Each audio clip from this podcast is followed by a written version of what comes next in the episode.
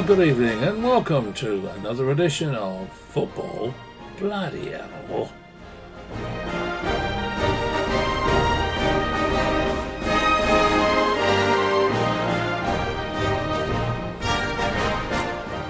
Joining me on the show tonight, we've got Mr. Paul Thorpe.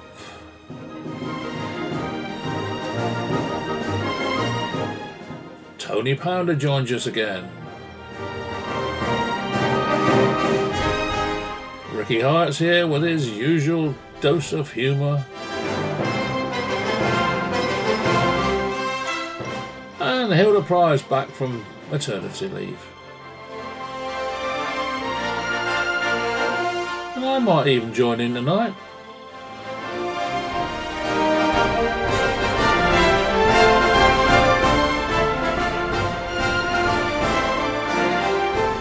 Sit back and enjoy yourself and let's talk about what's going on in football right now.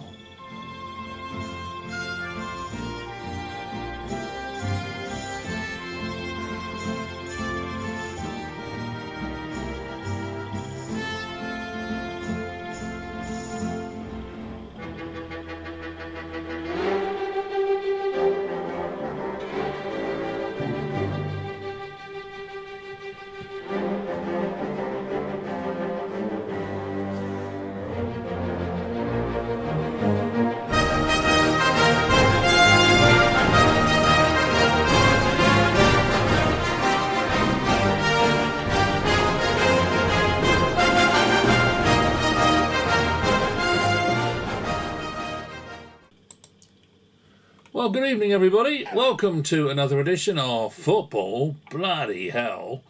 Um, better introduce our guests, I suppose, to start with. Tony Pounder's here. Hi, Tone. Good evening and happy new year to you all. And to you, mate. And uh, Hilda's back from uh, maternity leave. How's Harry, Hilda? Yeah, all good. Thank you very much. Yeah. And uh, always good to be back with you boys. Yes, indeed. Rick, you okay, old dog?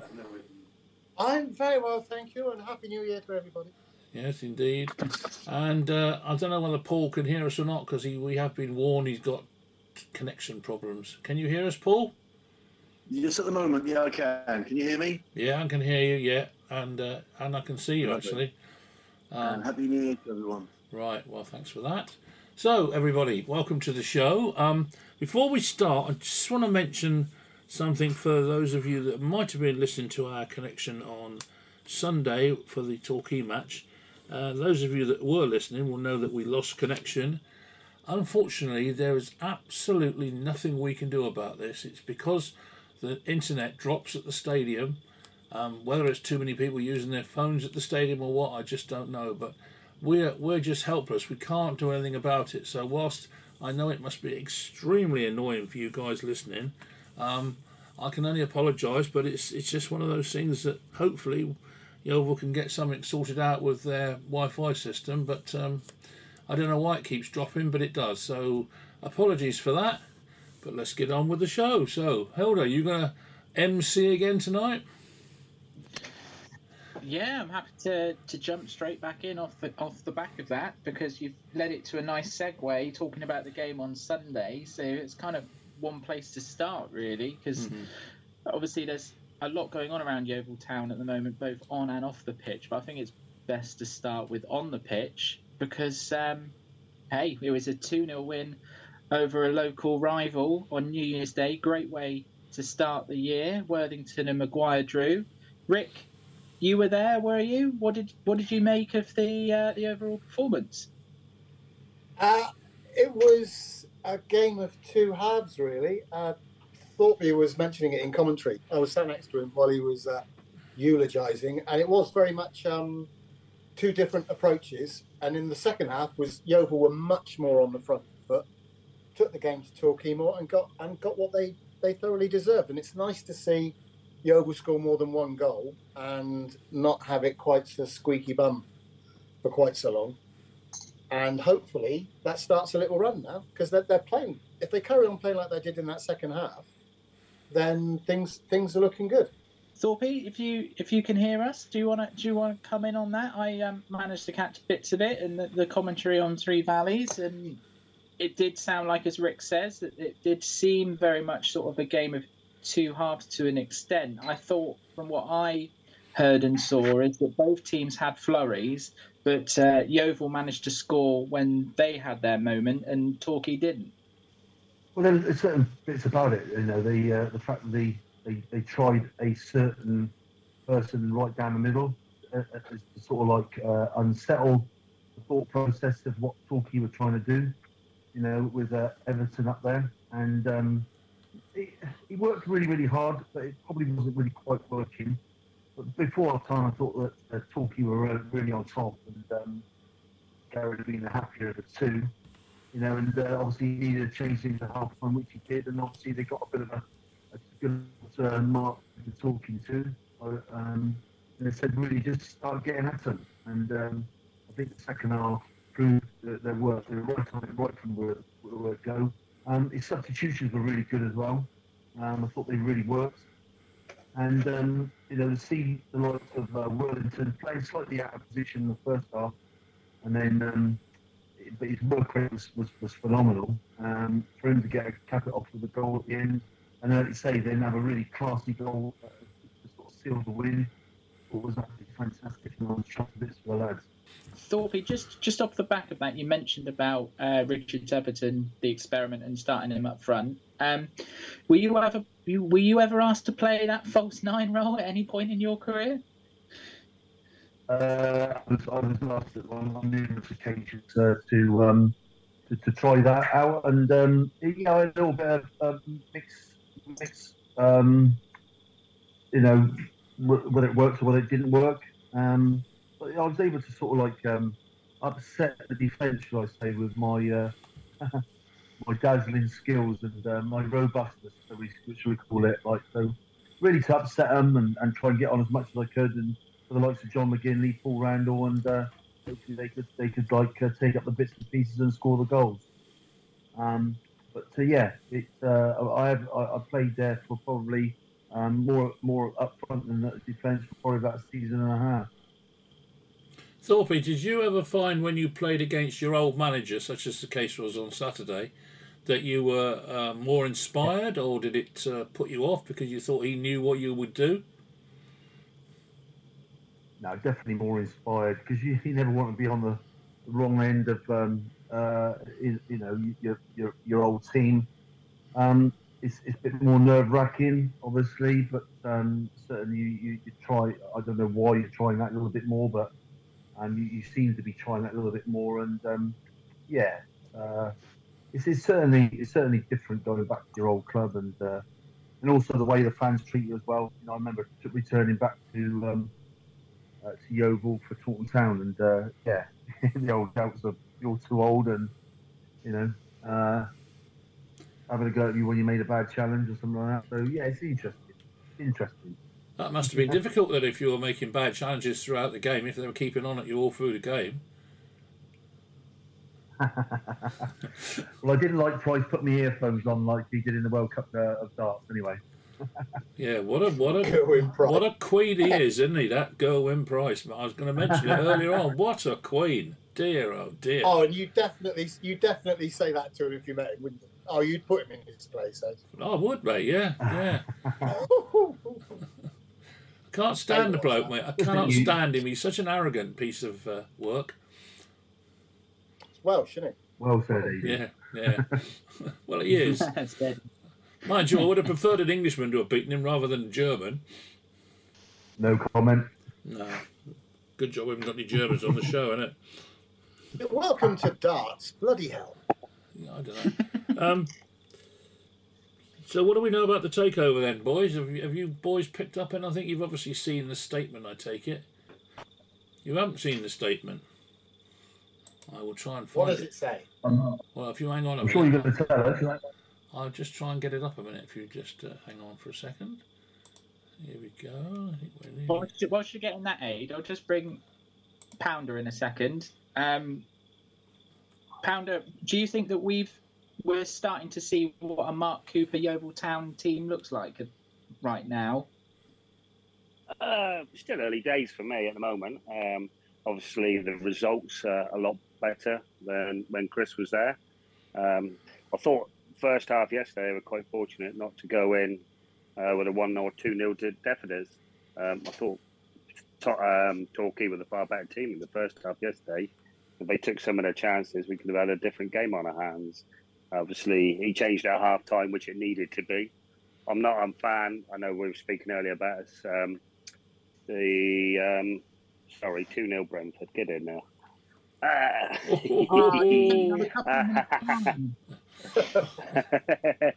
Keep watching. Um, yeah, I'm not a fan of. I the centre half on. I haven't got a problem with it. Um, like 20, 30 minutes to go, sit your centre forward up, try and get some flick ons.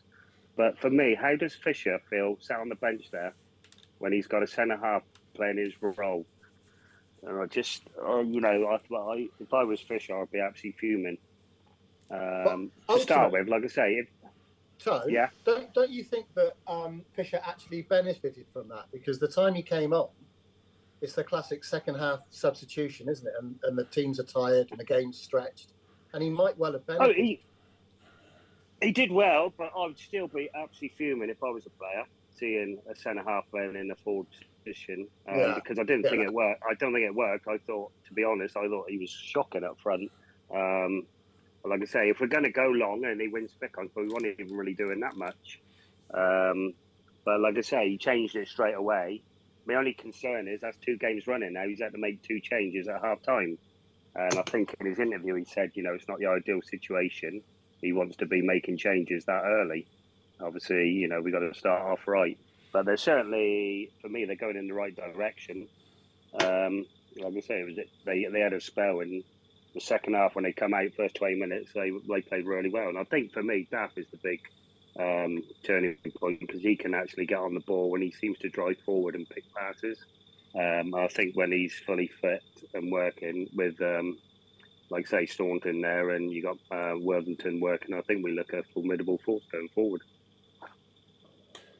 The thing that surprised me about it was you, you put a big old lump up front, and then as Thorpe was saying a lot during the commentary, we- Yeovil were very narrow, didn't use any width. Yeah. Matt Worthington was No. wasted playing at right wing back. There were no crosses going in. As we said, if, So you, if if you you're going to play, going to play a centre half like that, big six foot, get the ball Yeah. into him, and get get Linton and stuff feeding Yeah. round him.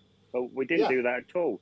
And we were Never playing, happened, did stu- we were playing stuff into his feet and making him, expecting him to do runs round the back, and he's not going to do that for you.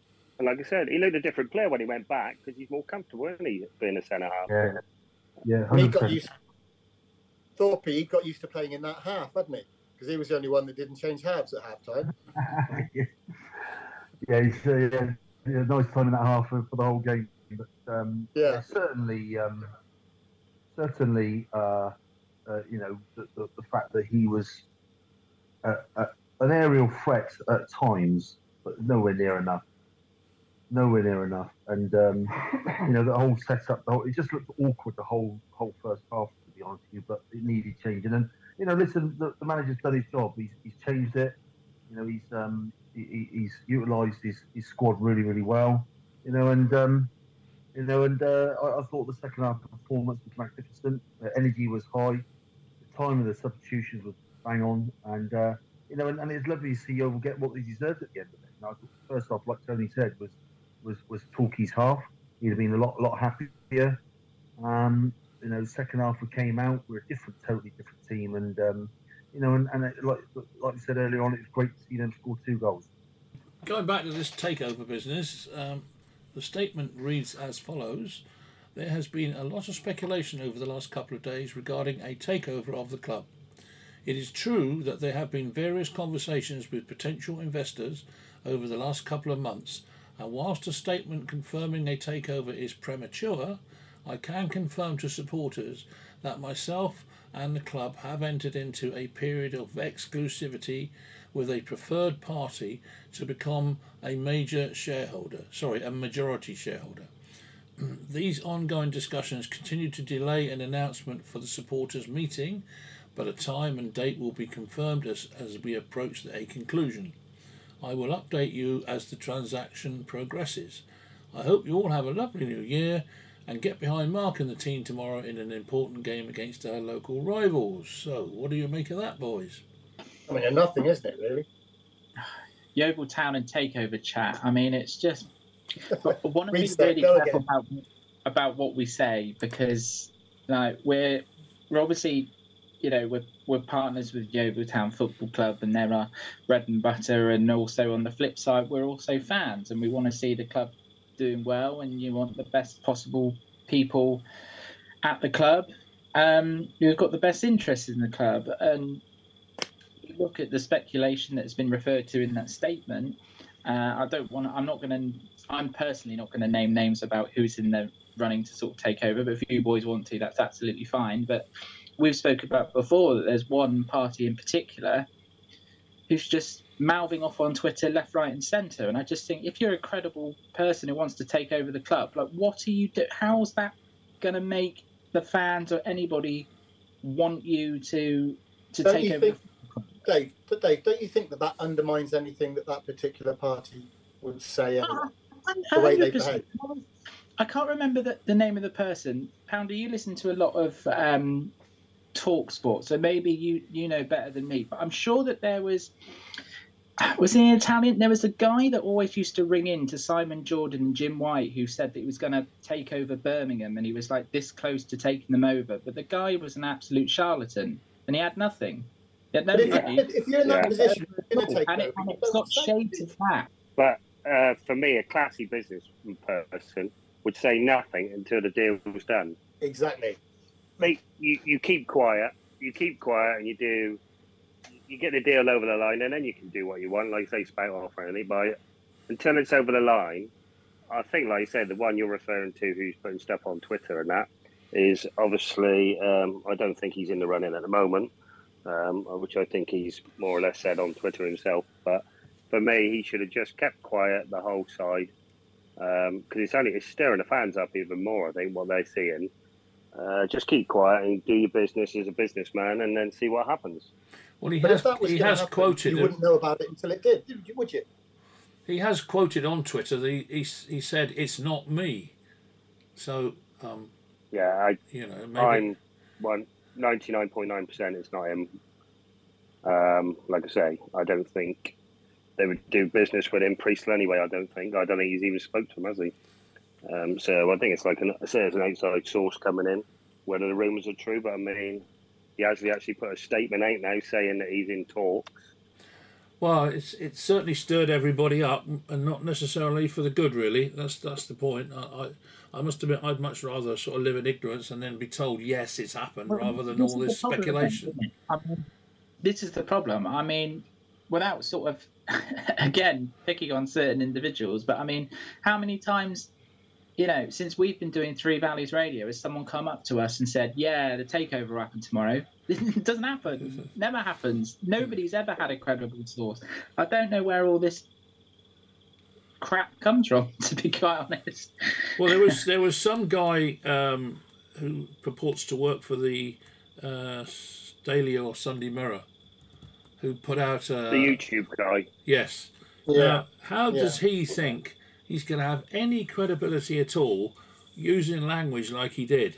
Look, we all swear, but my God, that was just like every other word. It was like Alf Garnett, you know, in retro.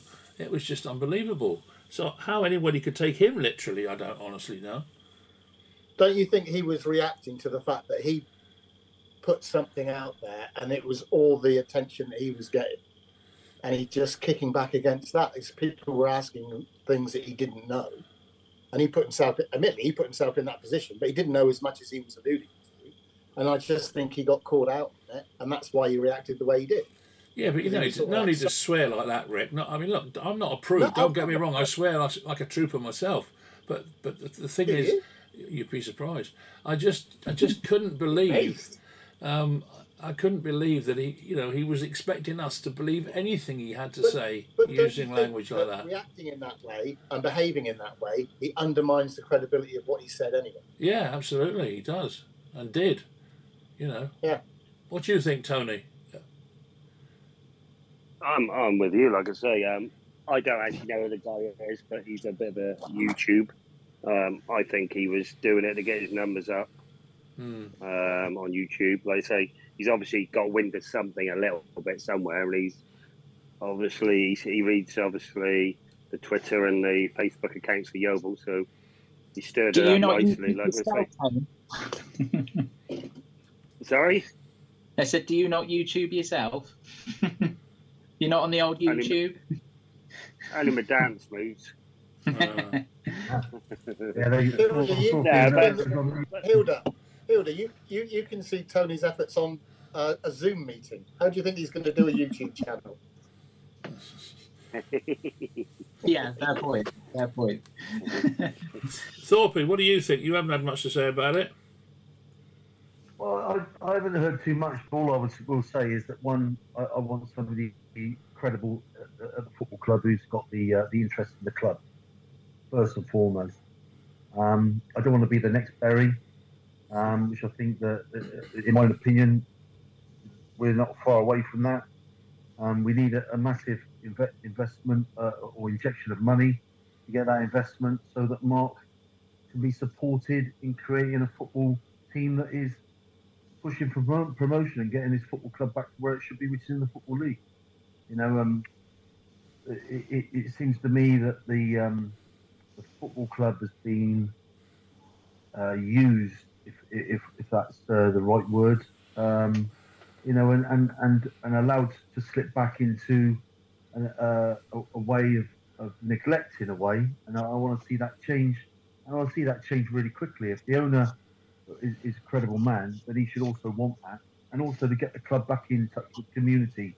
You know, the community of every town is, is, is part of that, is, is a football club or it's sport in general. You know, and I, I want to see this club uh, back in touch with the with its fans and uh, allowing them back into, you know, the bars, creating money for the football club so they can be u- used in, in such a way to push the, the club forward. You know, otherwise I'm not really interested in any owner really that's, uh, you know, shouts their mouth off and uses uses the club for uh, their own, own financial gains. Yeah, I think we've kind of covered all our bases, haven't we? Really, I think we're just sort of saying about what everyone else thinks on this is that you just you want the right credible people um, to be taking over the club. Um, has um, has Priestnall did he mention? Sorry, eh, just going back into what you said about the statement. Did he mention that if the right offer came in, then he would be willing to sell the club, or did he not actually disclose that? No, he didn't mention anything along those lines. Just that discussions were ongoing. Like, it's probably up for sale if someone comes along with the right price. Well, it's- I mean, he didn't. He didn't say anything uh, in the statement that was negative towards a takeover happening. D- difficult to tell. I mean, it, Is it going to be a full takeover? Is it going to be a full takeover? Is it going to be a, a, a takeover where like it's just the ground and not what it originally was with the land around it as well? You No. know, and uh, I think that manipulation uh, we, we don't don't need. Listen, I, I know what businessmen are like, and you know it, it's a ruthless world out there as regards to, to the business. But um, you're almost like breaking up the whole of, of, of what uh, the assets of what Yeovil Town have got, and I don't think that's right. Thorpe, do you do you think that that's why, in the case of Yeovil Town, that the owners, um, well, yeah, the, the the takeover talks are always a lot more complicated than other clubs because of how all the lands and the assets for Yeovil Town have actually been divvied up. So it makes it more complicated to actually complete a full takeover. Yeah, absolutely. I mean, it's complicated enough when you've got all the uh, covenants on the on the ground and as regards to sale of alcohol and who you've got to pay Timmers, you've got to pay him money to do this, to do that.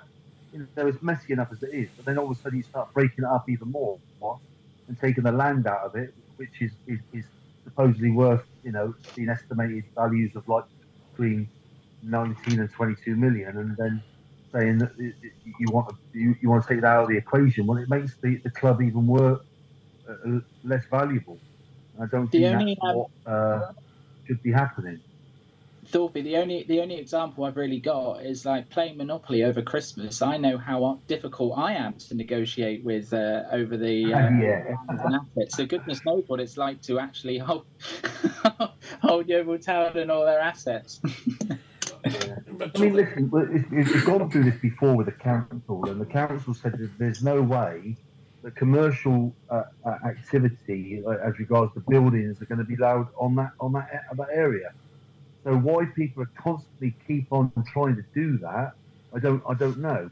Unless unless you know, I don't want to say about conspiracy theories or this that and the other or about like backhanders or whatnot. But unless you know, unless you unless you join partners with the council and and, and push this club forward, you know, because the council are a real big, massive part of it now. You know, they, they, they sort of like bought part part of the, the football club to help the football club out because they know that about the community side of it, and also it's an investment for them as well. And I hope they make some money out of it, you know, because they they really helped helped and supported the football club at a real difficult time. But it's important also that, that, that unless you work with the council and put something on that land that is credible and worth something, then then then they've said that that's not going to happen. And uh, say, if all of a sudden it does happen, then why is it happening? How is it happening? Is there is there sort of like you know money passing between them? Because we want some open and transparency about all that, you know, because the, fans deserve that. Because the asset at the moment is not just the football club; it's the land around the football club and that's worth a lot of money to the football club. If you then take away that, then their, their credit status will then obviously be worth a lot less. And that's not the way you should be selling a football club. Certainly not from when you bought it. All of a sudden, you're then breaking that and taking the asset away from it. You know, that I don't think it's, it, it, for me, there's no credibility in that.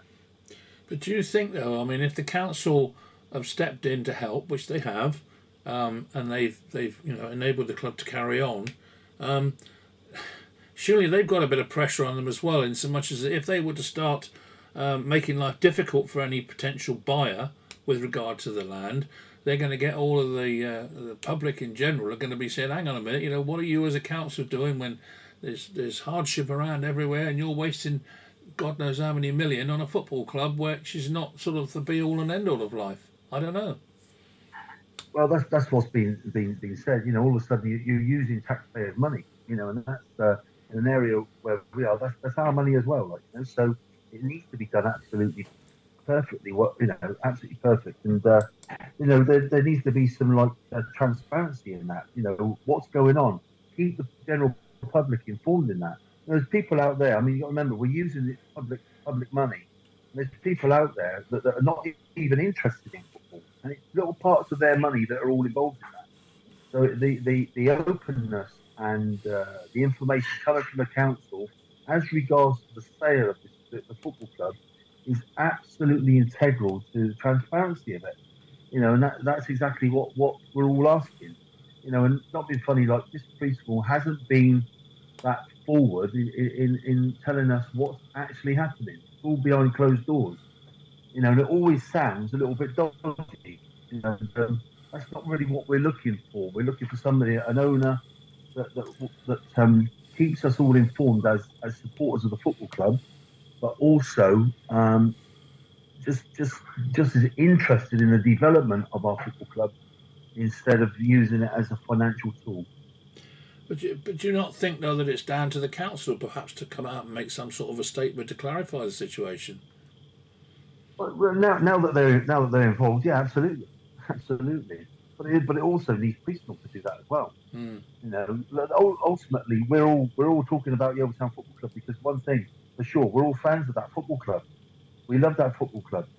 You know, and, and Tony and I have had the absolute pleasure of, of being part of that football club and playing for it for an extremely long time. you know, and um, you know, it's so it's important that when you sort of like worked as hard as what what we have as two individuals towards giving something back to that football club and to the fans, yeah, absolutely, we want to make sure that it's being been done properly. You know, and I'd love I'd love Mr. Priestnall to come on the, on, on our podcast and explain what's going on. I'd love, I'd love to throw a few questions at him. And I don't dislike the fella. All I want is it, it doesn't matter who's there. I just I would love just to see see the development and see what's what you're doing to develop this football club, you know, and look after the history of this football club. That's that's uh, the important part of it. Well, there you go, Hilda. Interesting topic nonetheless. Yeah, maybe um, you know um, Thorpe saying about that, maybe, AD, it's time that we do football bloody hell live and people can go and book tickets at Westlands and come and see us. What do you reckon about that? Cool. Heaven forbid. to Heaven forbid. I think I think the, the Yeah, well, language. You know what's funny? I, I, I, I actually think that's a brilliant, brilliant idea. Like, so, let's have a Oh, let's yeah. have a fans' night down Westlands, you know, questions and answers, and and um, you know maybe Mr. Priestnall can turn up as well. You know, because I've got nothing against the guy. I just think I just I, I want to see what the football club looks after. Well, let's see how it develops.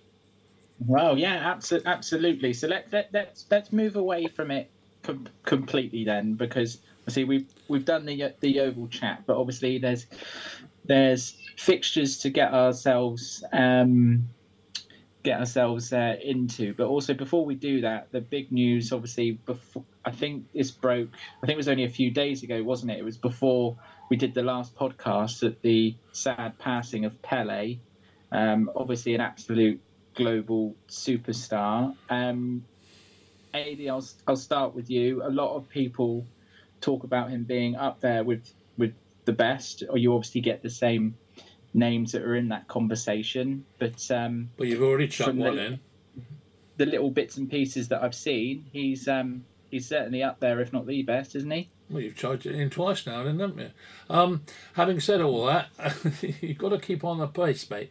Um, first of all, I never saw Pele play uh, other than on TV, but I can remember, in particular, the 1966 World Cup when he was involved and he got kicked to shreds. They were, and I think if memory serves me, because he's going back quite a long time, I think he had to pull out in the end because he was getting so many uh, so many fouls and, and injuries as a result of it that he couldn't he couldn't do it. But he was he was just he was just different class. He was he was just so agile and so quick and so full of bright ideas that nobody else seemed to think of. He was just he was just different class and and apart from that, he always came over as being a very nice person.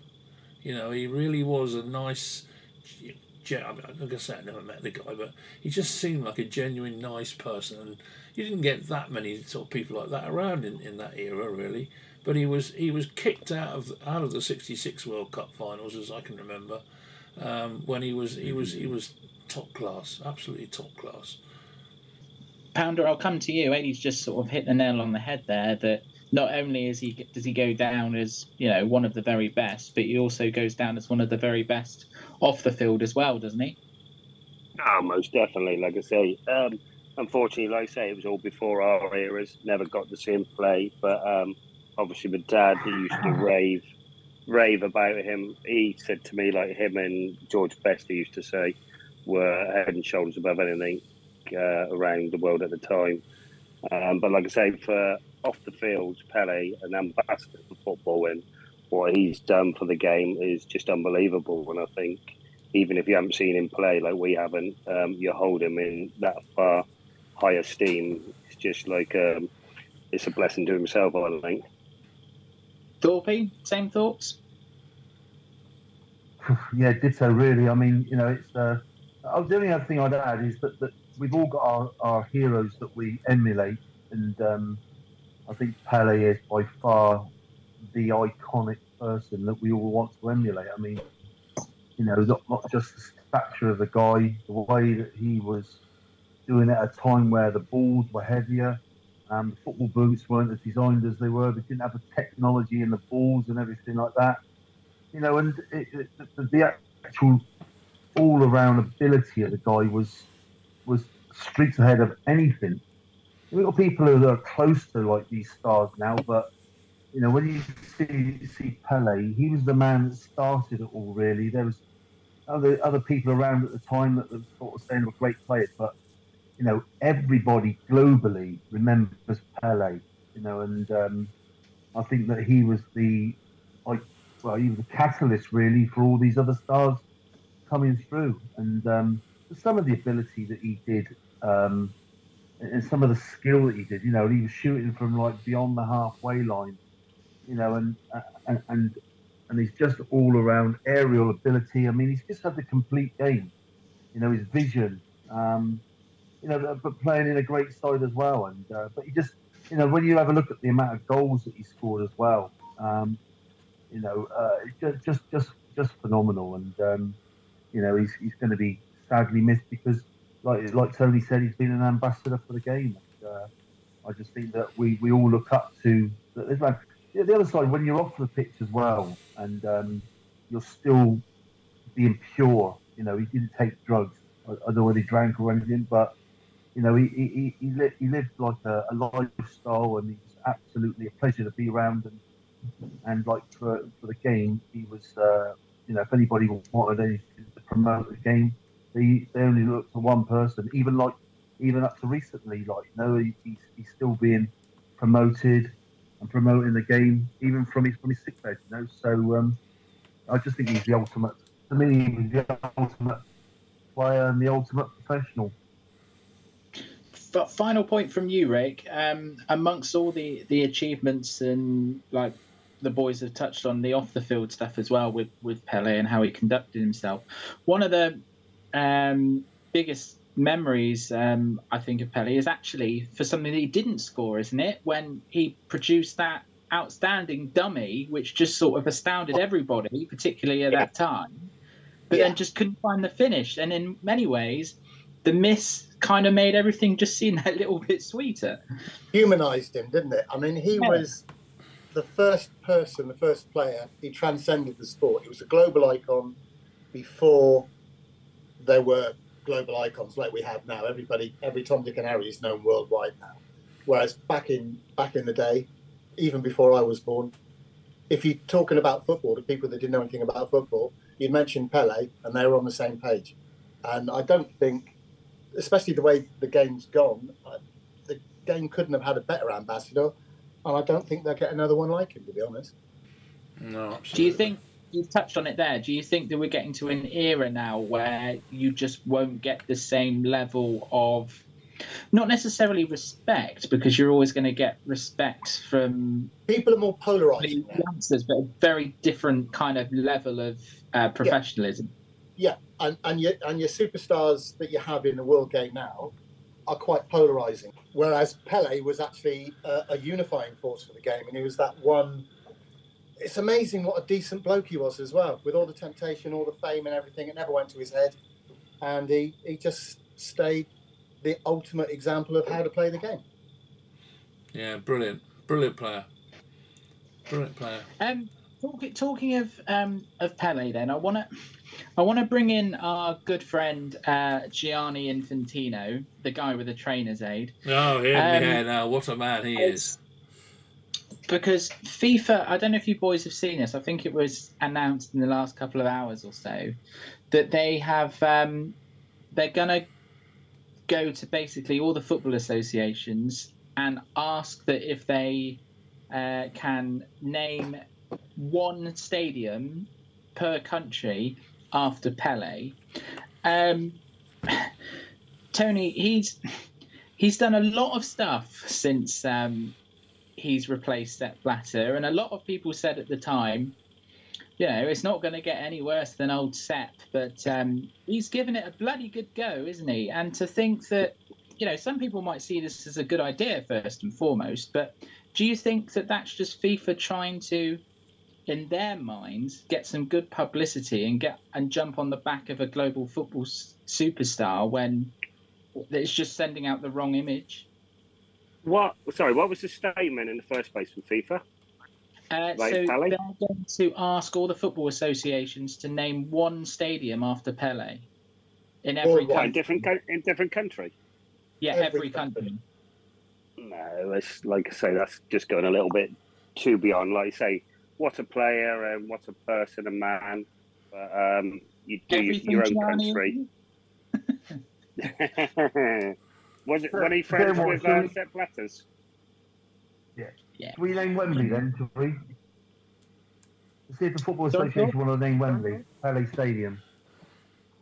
Well, for example, yeah, it could it could be any stadium. I don't know if it was a national stadium, Rick, or whether they said any yeah. stadium. I, I didn't read beyond the headline because it's just typical FIFA trying to jump on something and give themselves some relevance and some credibility after the farce that was the last World Cup. So, should we, should we change Wembley Way to Pele Way? Pardon? Do we change Wembley Way into Pele Way? But what's he got to do with us? He's a, a Brazilian. If it wants to happen in Brazil, you know, it happens in Brazil. He was a worldwide icon, yeah, but you don't. It's too contrived. I think. Do you agree with that, Aid? Um, yeah, I think I do really. I mean, you know, the next thing you know, he'll he'll be insisting on people wearing Pele white trainers as well, just to uh, to get into the stadium or something. He's the bloke's totally over the top, as far as I'm concerned. I mean, I just, you know, anybody, uh, you know, uh, just not the way I've been brought up, but anybody that can roll up to a a worldwide, um, you know, occasion such as it was, with the whole world watching with a dark suit on, a white shirt, and white trainers is just he's beyond the pan, isn't he? He really. And then the other thing, I reckon, you know, Messi wore that dressing gown. I reckon that was his idea as well. yeah, I bet it was too. You're right, Rick. Yeah, terrible. He's an idiot. He is worse than Sepp.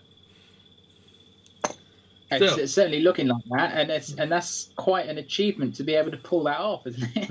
But at least, at least with Sepp, you knew what he was about. He was a horrible little self-centered piece of work who was after the cash. And you can sue me if you like, because that's a fact. But Infantino, you don't know what his agenda is. What, what is he? What's his end game? He's an idiot. Today, I am disabled. Oh, jeez. To quote, Yeah, just all wrong, isn't it? It's all wrong. But before we, for all the wrong reasons. That's that's the trouble with it. It's, it's, there's nothing genuine about it. Everything about him is contrived. to me, it was all summed up by the fact that in order to uh, reach the new age of supporter, Gianni Infantino now has an Instagram page, but he's turned off the comments, so nobody can actually directly. that to is be able so typical, isn't it? The film. Hey, that about that about sums them right up, doesn't it? To be fair, Absolutely. an embarrassment, an Yeah. of football. Talking of an embarrassment, Thorpe, that's a great segue because, Will, if you're listening, we need to talk about West Ham United because we'll go through all the, the fixtures and they had a disappointing home loss from their standards to Brentford, though as we speak, maybe everyone can lose to Brentford, but um, particularly West. Ham, West Ham at, home. Um, what do we feel about this? They're, they're the type of team where we spoke about last week, Rick, about how um, close and tight the, the league is, particularly Yeah. at the bottom half. You get Yeah. two wins and you jump up to, to 10th again. But because Dave, David Moyes is the manager, is that always going to give you that little bit more pressure from the fans because he's just not a flashy name and it's okay to get behind them when they're doing well, but they're soon quick to say, actually, we want somebody else with a bit more flair when it doesn't start clicking? Yeah, hundred percent. David Moyes is an easy target, isn't he? Since he got promoted to the United job, which was beyond him, everybody seems to think that he's incompetent, and he's not. He's a he's a damn good Premier League standard manager. And the reason West Ham are struggling, at the moment, the reason West Ham are struggling at the moment is because they they've got European football and a squad that's not ready for it. So that the resources are a bit thin. So it's success that's put them in this situation. So you got, I think, you just got to back the man that that got you the success in the first place. He seems to to not know his best team now. I mean, he's constantly changing the team around a lot. From, They spent a lot in the summer, didn't they? I didn't realise hmm. just how much they spent over hundred million on players in the summer. That, So goes, that, but that, that goes beyond David Moyes, though, doesn't it? I mean, yeah, of course it does. the last 10 years since the um, the brothers have been in charge of um, of West Ham and Karren Brady is Karren Brady, isn't it? pornographers, They've they've spent over how many millions, nearly Yeah. billions on strikers. It just doesn't work out. Like there seems to be definitely a poisonous poison chalice there for certain positions where it just doesn't work for whatever reason, and maybe it goes beyond the manager. Um, Thorpe, is that is that fair to say? could yeah, be. the scouting side of it needs to be improved for sure. Um, but ultimately, you know, we're listen. He's a very good manager. He's done a great job there. Did you watch the game, the last game? They actually played. You know, you, you got the Brentford manager turning around and saying, you know, for like uh, two thirds of that game, West Ham were the better team. Yeah. They cannot score. They haven't got a strike force. You know, and Tony, look, Antonio's a very good good player, but he's not. He's not an out and out twenty goal a man. You know, they haven't got one. Well, this is the thing. No, they this is the thing. We talk about them spending money. I mean, Scamacca. Okay, it hasn't really worked out for him so far. Surprise, surprise, because any striker that goes into West Ham. But he, he turned down PSG, AC Milan. He was touted Yeah. by a lot of big teams. Like there is 20 goals in him. That's why they've signed him. But it's a million miles off. But but what you have to pay for these players nowadays, especially when you, you, you mentioned that word Premier League, you know the price goes right sky high. So unfortunately, like, nobody's guaranteed that that person that they sign is going to score them 20 goals.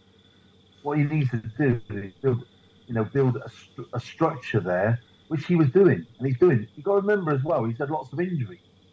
You know, um, getting players back in after the World Cup as well. You know, they're, they're, they're not they're not fully there.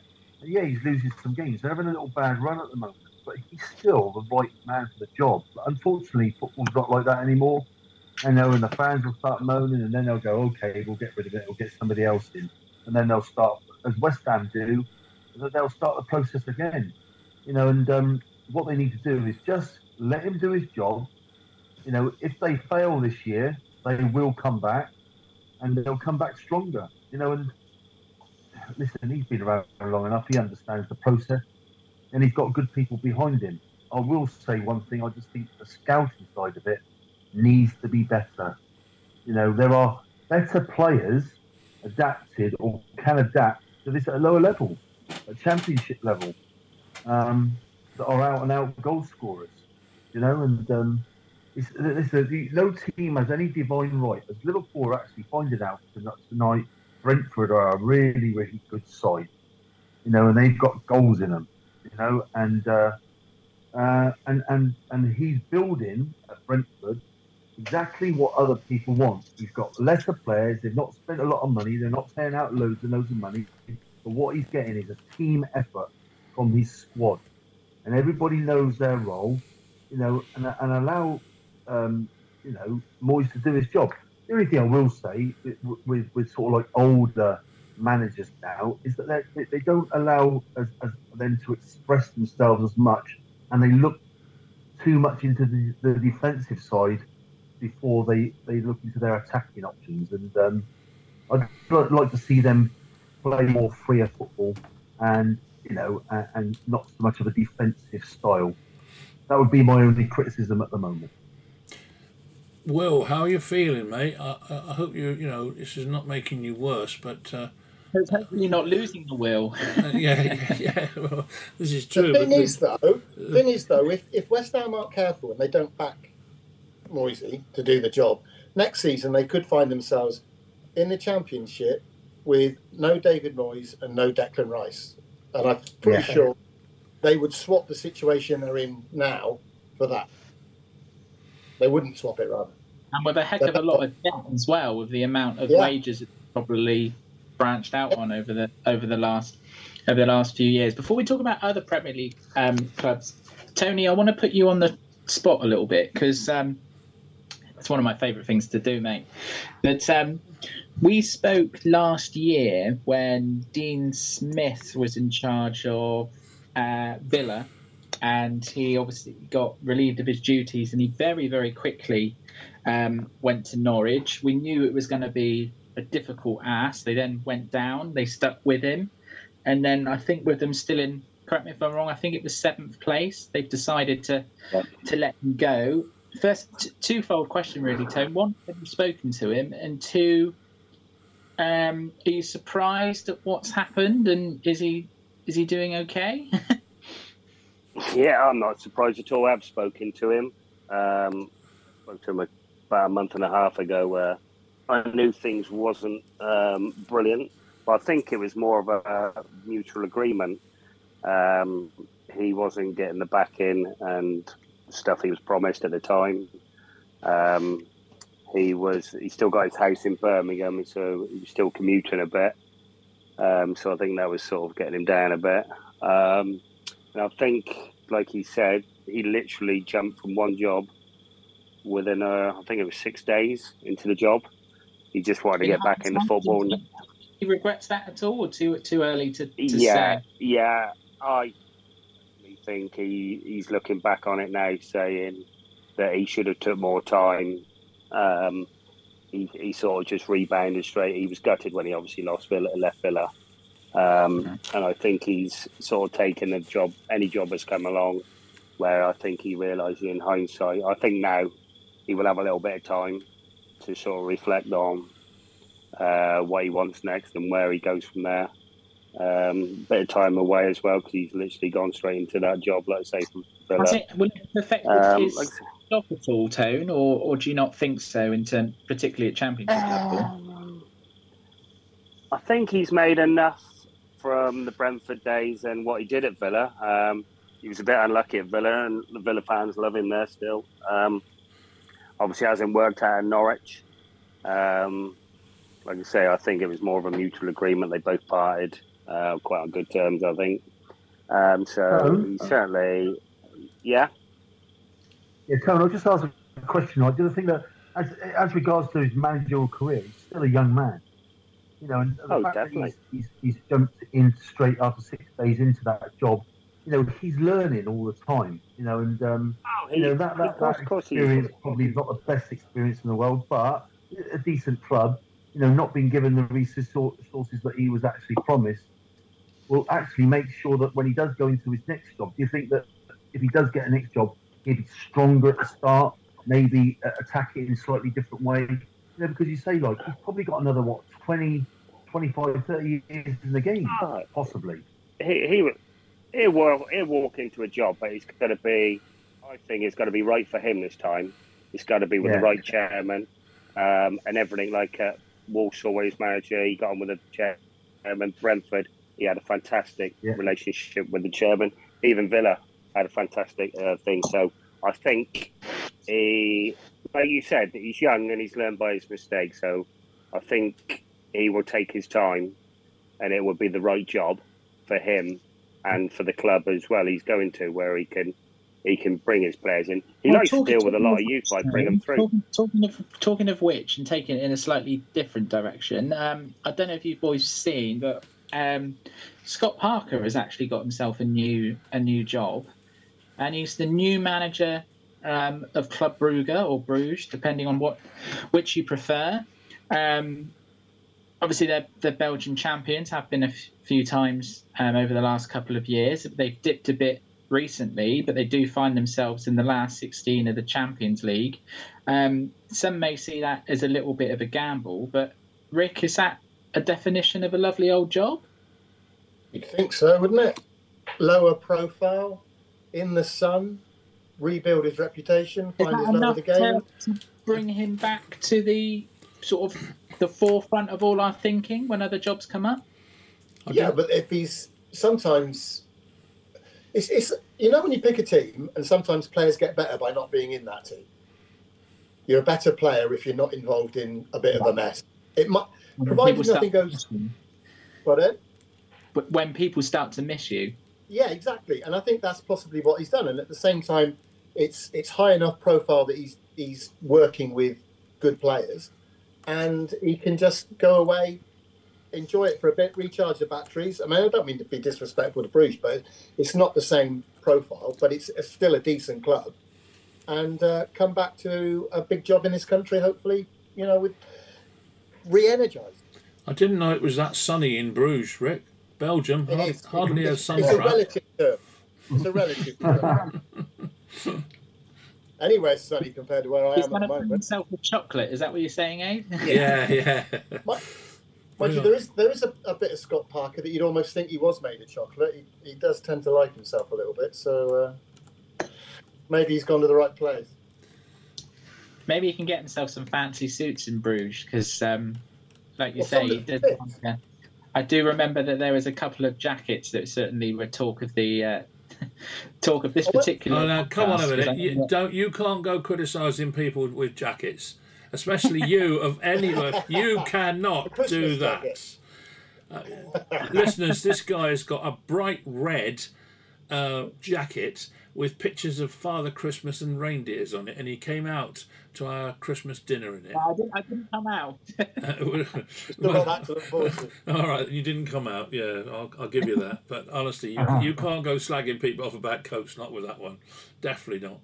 But anyway, how are you Yeah. feeling, Will? Are you, uh, Will? Have you recovered from the onslaught yet, Will? You know, try and make it to the toilet. Can you? Because you know, if you're going to be sick, we don't want you doing it all over the carpet.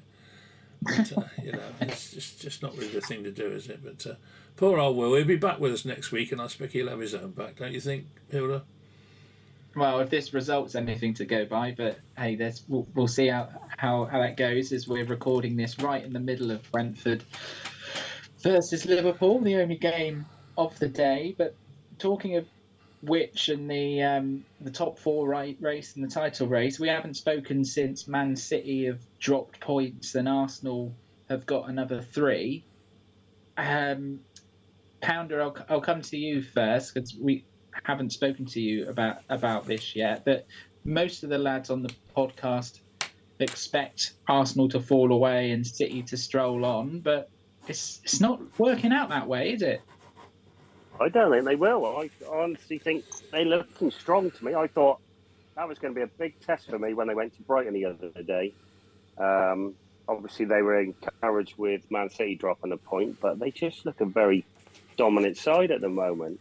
And I still wouldn't be surprised if he strengthens in this window, which would put them, well, they know, seven points clear. Uh, yes, I believe. Seven, I know. With I know and they play City in a few weeks' time.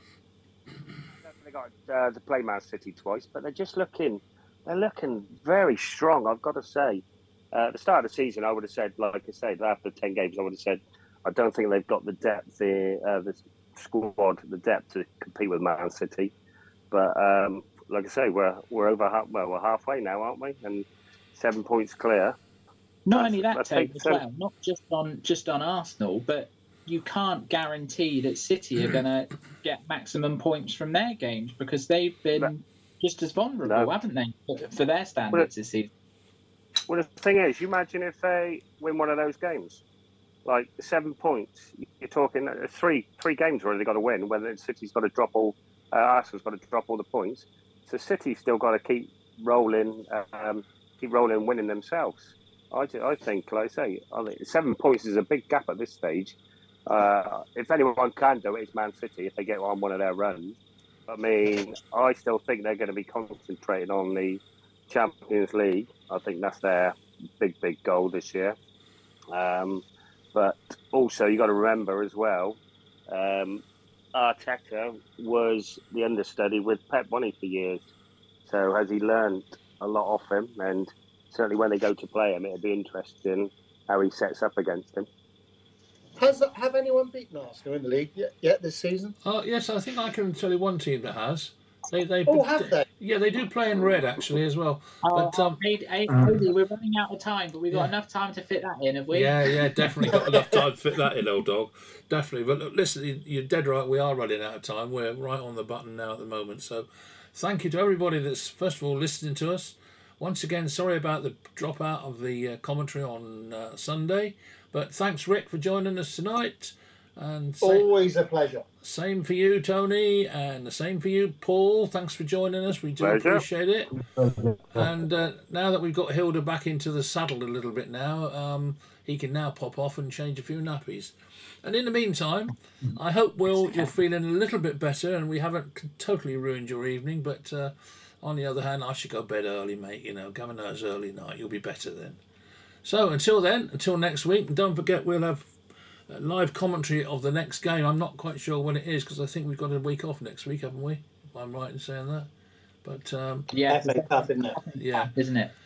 So um, yeah, thanks for listening to everybody. Please join us again, same time, same station next week. Goodbye.